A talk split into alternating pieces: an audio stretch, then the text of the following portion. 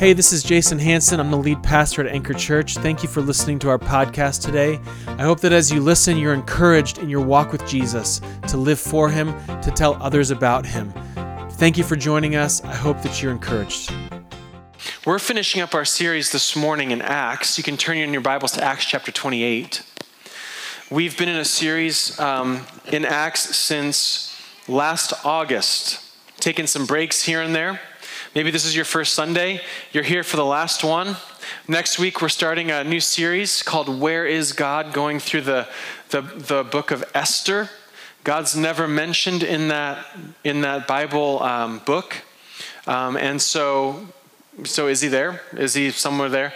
The answer is I'm going to give away the ending here. It is, he is, um, and we're going to see how he is. But we're going to answer that. That starts next week. This is our last sermon in Acts. It's a multiply series. We called it Multiply because God is on the move to multiply churches and people through churches and people. That's what God does. That's what he's how he set it up. That's how God is going forward. That's how God shows himself to be on the move. And we've learned all through this whole series that God is at work. He's, he's constantly at work doing so many different things that we may, may not even see or know, but he is about mission. He is about reaching people that don't know him so that they do know him, and he's building the church. As I was, thinking about this um, sermon or this, this text, it started, I was thinking about um, do you ever have a situation in your life where you either come into a movie or a TV show late, maybe like five or 10 minutes late, or uh, what's more often the case in our, in our house, you fall asleep like halfway through it? And then you don't see the end of it.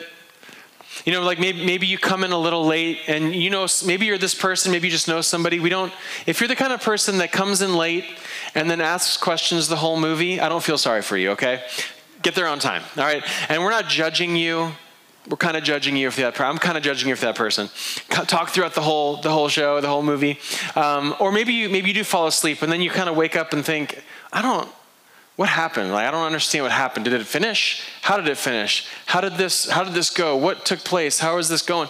You know, we, we try and think that. I came across this this this is a fun, this is a story. I came across this as I was as doing some reading this week. Uh, this is from somebody that so was writing about an experience with a, with a friend of his. Going, taking this friend took his friend to see Wicked. Now, Wicked is about is about the Wizard of Oz. It's the Wicked Witch of the West. It's really good. It's a musical, and you know, typical musicals they have two acts. You have one act, take an intermission, have another act. This is what he says. He said, "I took a friend to see Wicked once, who, as Act One ended, said, "Well, that was really good." But it uh, feels like they left a lot of questions unanswered. Okay, so after Act One, I guess we're done. Like this is, but it seemed like there are questions.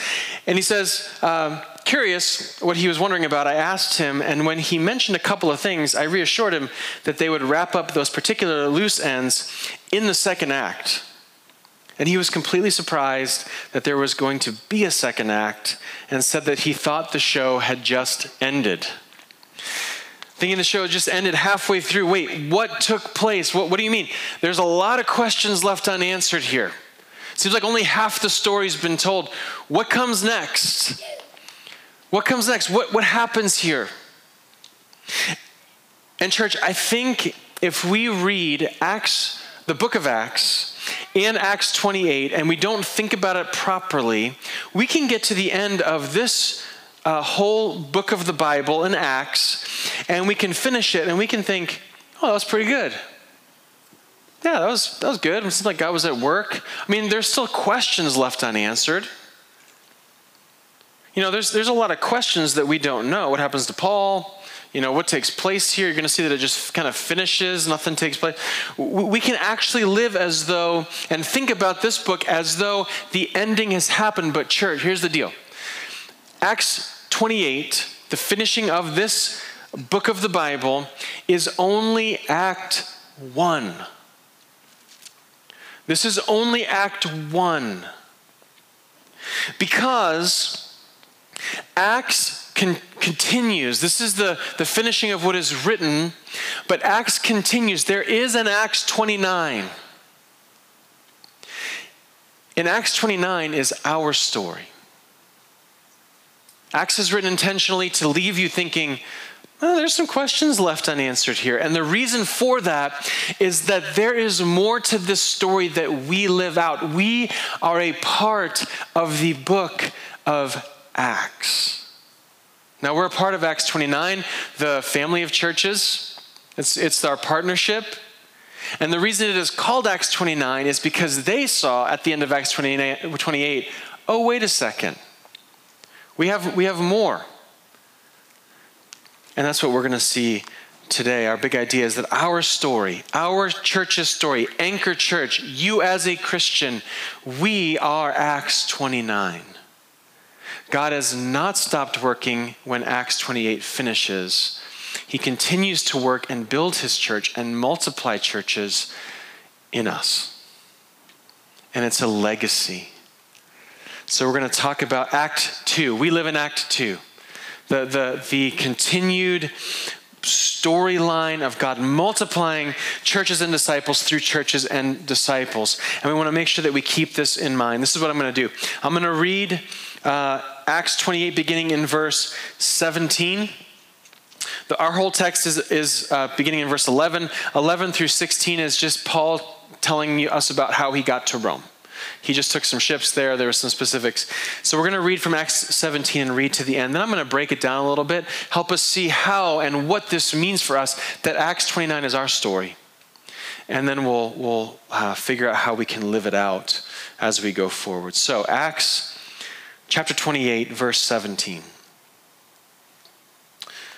After three days, he called together the local leaders. That's Paul so Paul gets to Rome. He goes along the Appian Way, which is the main road from Greece as you get into, into Italy, up into Rome. He takes that road, he gets there, and after three days of being there, he called together the local leaders of the Jews, which he did at every single place that he went to. He would go to the synagogue and figure out who the leaders were because he wanted to talk to them about Jesus. And when they had gathered, he said to them, Brothers, Though I had done nothing against our people or the customs of our fathers, yet I was delivered as a prisoner from Jerusalem into the hands of the Romans. When they had examined me, they wished to set me at liberty because there was no reason for the death penalty in my case. But because the Jews objected, I was compelled to appeal to Caesar. This is, he's recounting what we just read with Festus and Felix over the last few chapters. He's telling them how he got to Rome. He's just recounting the story. I was compelled to appeal to Caesar, though I had no charge to bring, though I had no charge to bring against my nation. For this reason, therefore, I have asked to see you and speak with you, since it is because of the hope of Israel that I am wearing this chain. And they said to him, We have received no letters from Judea about you, and none of the brothers coming here has reported or spoken any evil about you. But we desire to hear from you what your views are, for with regard to this sect, we know that everywhere it is spoken against. With regard of Christianity, it's spoken against everywhere. We haven't heard specifically about you. We have heard about this Christian sect, and I'm not sure we like it, is what they're saying. It's spoken against here. So well, let's listen, let's hear what you have to say, all right, Paul? You, you come tell us what, what's going on. And when they had appointed a day for him, they came to him, and they came to him because he was in prison he was in a, he was under house arrest and so he couldn't go anywhere and so they come to him at his lodging in great greater numbers. There's a bunch of them that came. All these jewish leaders of the synagogue these people in rome came to paul. They wanted to hear what he had to say. And listen from morning till evening he expounded to them, testifying to the kingdom of God and trying to convince them about Jesus. This is so much like Paul, isn't it? From morning to evening, he expounded to them, testifying to the kingdom of God and trying to convince them about Jesus, both from the law of Moses and from the prophets, from their texts. From the Old Testament, the law of Moses, the whole Old Testament, and the prophets, he's trying to convince them that Jesus is the Messiah. Jesus is the promised one. That's what Paul goes about doing here from day to night. And we see that some were convinced by what he said, but others disbelieved. And disagreeing among themselves, they departed, which is sad. They heard it all and they disagreed and they departed after Paul had made one statement. This is what Paul says. He quotes from Isaiah the prophet, which, by the way, is the same text Jesus quotes from when he's also talking to the Jewish leaders. It's not a coincidence, I don't think. He made this statement The Holy Spirit was right in saying to your fathers through Isaiah the prophet, Go to this people and say, You will indeed hear, but never understand, and you will indeed see, but never perceive. For this people's heart has grown dull, and with their ears they can barely hear, and their eyes they have closed. Lest they should see with their eyes, and hear with their ears, and understand with their heart, and turn, and I would heal them. They hear that. They hear quotes of Isaiah, and they recognize Paul saying, This is you. This whole this is what Isaiah said. Listen, that, that's you and they don't like it and they leave. And then Paul says this in verse 28 Therefore, let it be known to you that this salvation of God has been sent to the Gentiles. They will listen. And he lived there two whole years at his own expense and welcomed all who came to him, proclaiming the kingdom of God and teaching about the Lord Jesus Christ with all boldness and without hindrance. That was good left, you know, questions left unanswered. Um, what we know here is Paul dies in Rome. They don't talk about that. They kind of leave it with the gospel just going forward and tumbling. And the reason for that, like I said before, is that this story is not over. See, I think if they finished, if Luke had finished writing Acts, but then Paul dies, and it's a sad story, and that's kind of the end of it. We'd think, well, okay, that was okay, that's over. But it's not over. More to be said, and that's us. Our story is Acts 29. The next chapter of this book is us. We live out Paul's mission and Peter's mission and the other apostles and churches in Jerusalem and Judea and Samaria. Eh, their mission. It's us, the Gentiles, has been sent to the Gentiles. They will listen.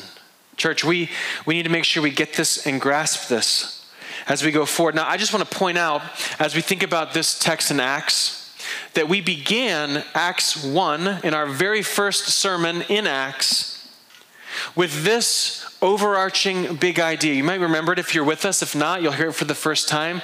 This is what we said the very first part of Acts wanted us to understand as we grasped it. It's this Direct orders from God should create great, great expectations of God. Direct orders from God should create in us great expectations.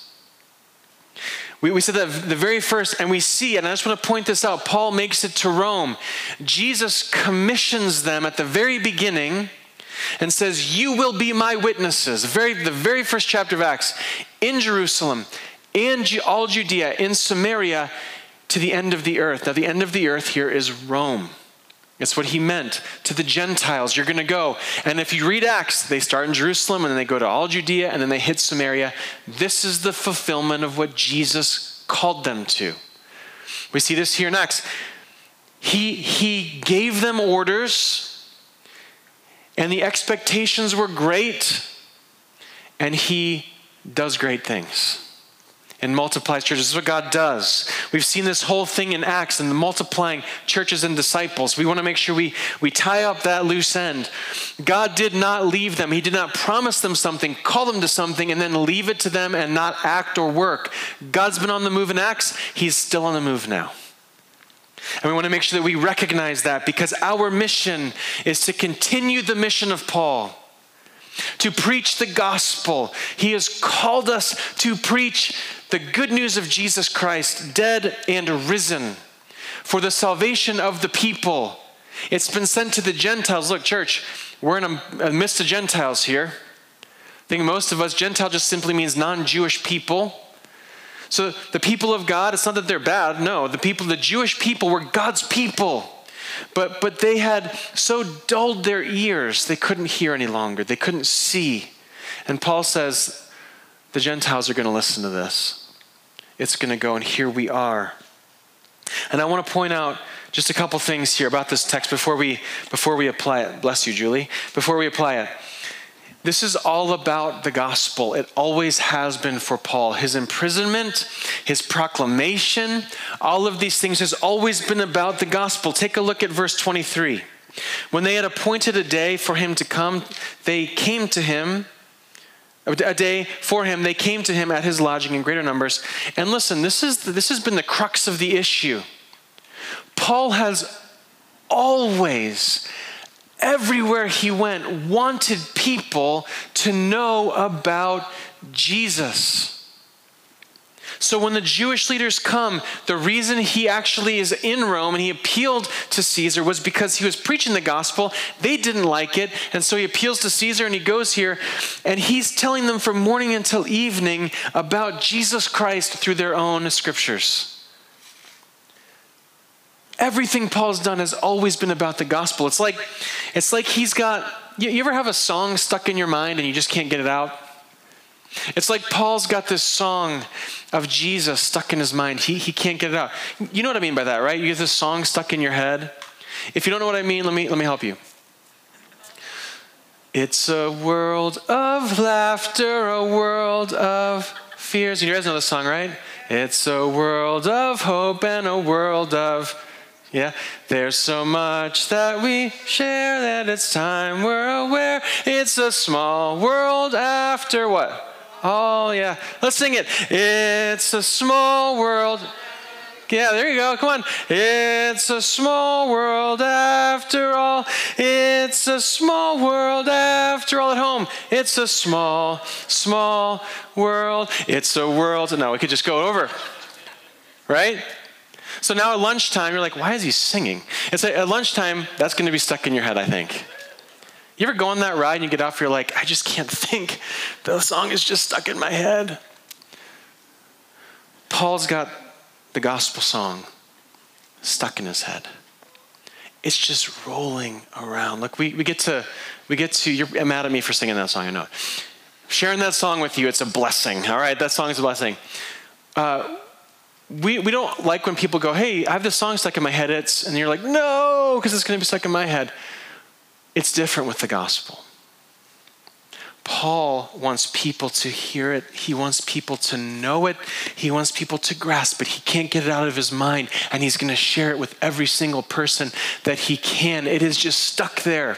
The good news of Jesus, he sees it in the scriptures. He's opened his Bible, he's read through it. He saw how, oh, it all points, it all points, every single prophet points to Jesus Christ. The law of Moses points to Jesus Christ and his fulfillment of the law.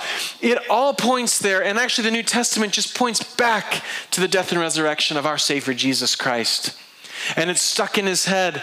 Listen, church, it should be stuck in our heads too. Here's the problem I think we are a distracted culture.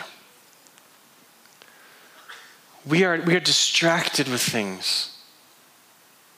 I don't know about you, but I, I, have my phone sometimes, which I love. It's a gift. There's nothing wrong with phones. There's nothing wrong with YouTube. I talked about YouTube Vortex last week. Uh, there's nothing wrong with you know TV and video games and, and, and social media and friendships and things like that. Nothing wrong with those things in here. Those are good things. God has brought technology into our lives and it's wonderful. Here's the problem though. We can be so consumed with those things that the, the song of the gospel gets pushed to the side or pushed out of our heads, and we don't think about it anymore. We, we, we can be so consumed with other things that Jesus becomes a part of what we do instead of the way it should be all of who we are. And for Paul, Jesus so captured him and consumed him that all he wanted to do was to not let that song leave his mind, but he wanted to think about it all the time. And not just that, but tell everybody about the song of Jesus Christ dead and risen and salvation and freedom in Christ and the glory of the King and his mercy and his grace and his goodness and his kindness and his love and his justice and all the things in between. Paul was eager to share about the goodness of Jesus Christ because it was stuck there. For us, we can just push it out. And we need to be careful, church that we don't push it out, lest we simply just become Christians by name only and not identity or mission. You understand what I mean by that?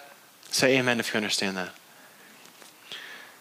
We need to make sure that we grasp this. For Paul, it's always all about Jesus, not just a part of life, but the whole of it. And if our story is going to be Acts 29, we have to think like Paul. We want to grow, and we want to grow in our understanding of who he is, Jesus is, and our love for him. We want that song stuck in our heads. We want to have a Jesus song stuck in our heads all the time. And Paul brings this to the Jewish leaders in Rome, and they do not listen to it.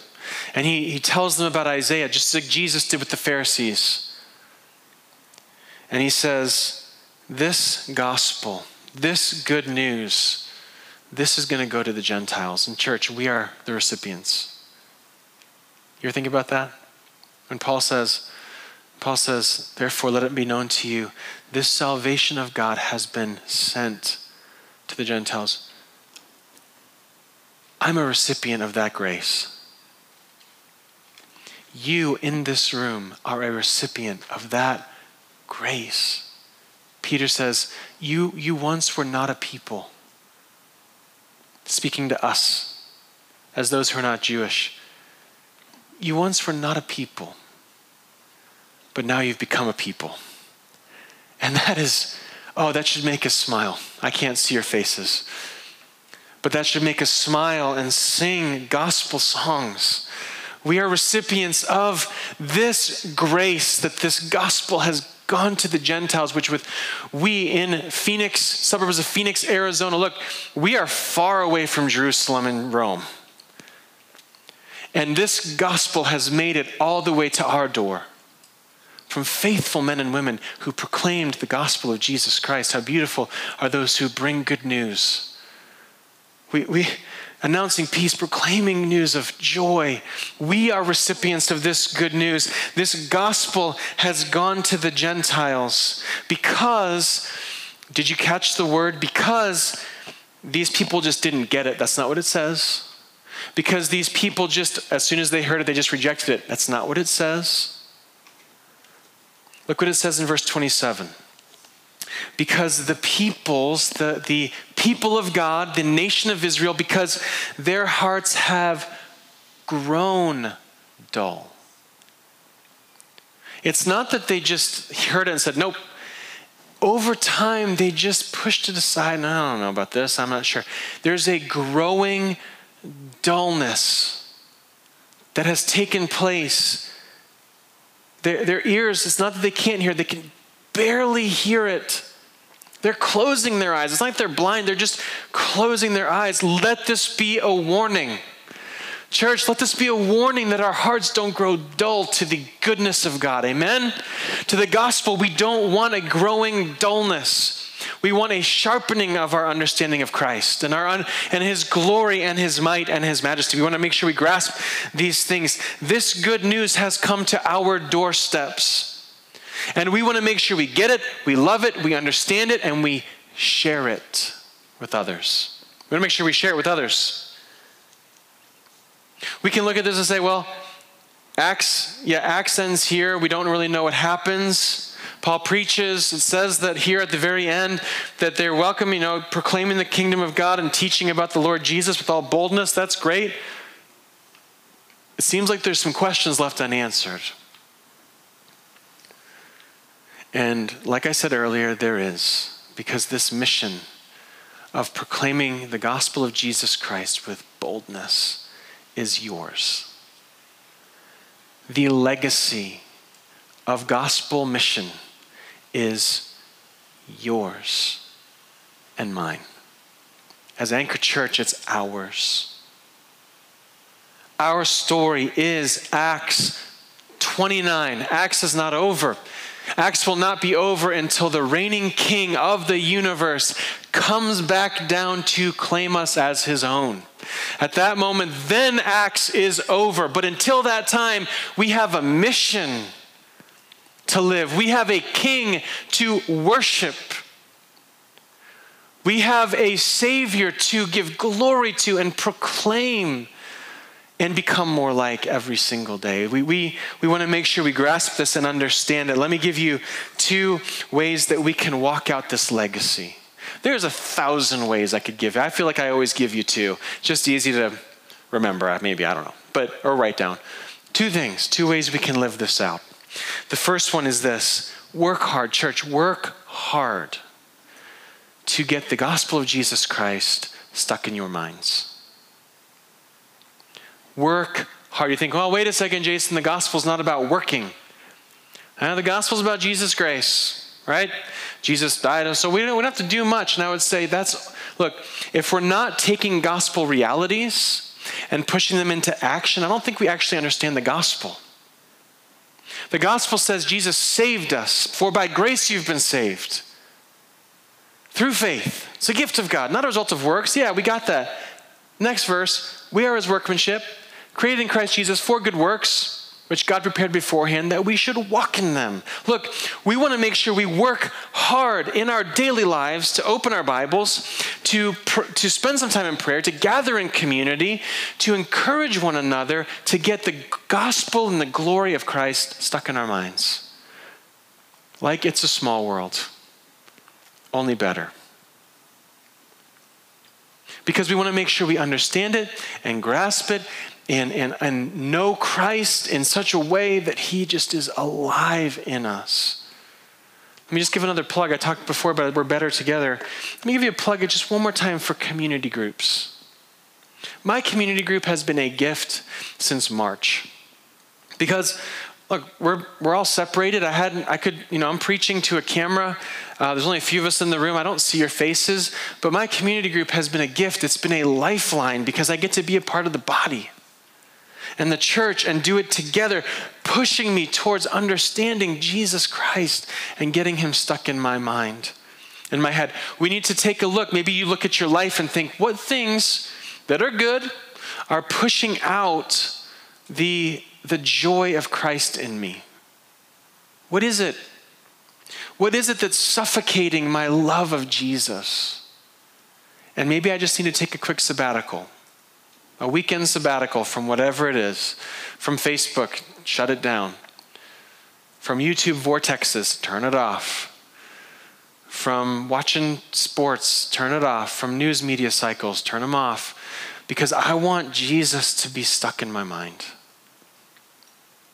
That's one. We want to work hard to get Jesus stuck in our minds daily. And the second is this simply this we want to live out the mission. Get Jesus stuck in our minds, live out the mission. We talk. Uh, we've, we've talked a number of times about what it means to live on mission. We say it's walking around with Jesus and people on our minds all the time. To live on mission, it's, li- it's living with, our, with Jesus in our minds and people in our minds and thinking, okay, who needs to hear this? So it means to live on mission. You go to Starbucks and somebody writes your name wrong on the cup, right? Does that happen to you? They're just like, yeah, that's not my name. They say, oh, sorry, I misheard you. And, and that person needs to know Jesus. And the person that cuts you off needs to know Jesus. The person at work needs to know Jesus. We want to we want to live out the mission daily. You know why? Because we're purposely biblical and we believe that Jesus is on the move all the time. God is on the move all the time, working to multiply churches and disciples through his people. I'm going to call the band up here as we get ready to close. We want to be a people that have Jesus in our minds, that live on mission, living in the chapter of Acts 29, waiting for the time when Jesus the King returns for his glory and for his name. We want to make sure we see it. We want to make sure we grasp it. We want to make sure that we understand it. And let me just give you a, let me just say a note really quick, because I think all of us here can hear this. And one of the things we can think is, okay, but I got X, Y, and Z going on, right? I'm a parent. I got a bunch of kids. I have work stuff. I, I have, um, you know, I got to pay my bills. There's a lot of just life that hits. There's just suffering and difficulty and trials that hit. And so we can think, well, this doesn't necessarily apply to me because I have all these other things that are happening in my life. Let me just, let me just point something out that, that happened with Paul. Paul lived this mission. Listen, he wasn't only doing this. Like, he wasn't only always in prison telling the Jewish people about Jesus. He was a tent maker, he worked, he made tents, he had relational problems. Barnabas, he didn't, you know, they had a falling out. John Mark, they had a falling out. He reconciles with John Mark, so he took time to work over on that relationship. He's he's talking with friendships, he's building friendships. I'm sure he's got other issues that he has going on, let alone all the things that he has going on, being imprisoned and maybe health issues. Paul, Paul is not some sort of superhero. He's just like you and me with life. He, he's got life going on. But he looked at, at Jesus and said, what, what takes precedence? What takes priority? What can I bring in to my daily activities when I'm making tents and trying to pay my bills and get food and do all these things? I want Jesus everywhere to be on my mind, on my lips. And I just think for us, we want to make sure that we have the same mentality as we live life real life every single day with its difficulties, with its trouble, with its joys, with its all the things that come with it, that we are just living for Jesus. We want to live for Him. I think this is one of the things we want to take from, from Acts as we leave it.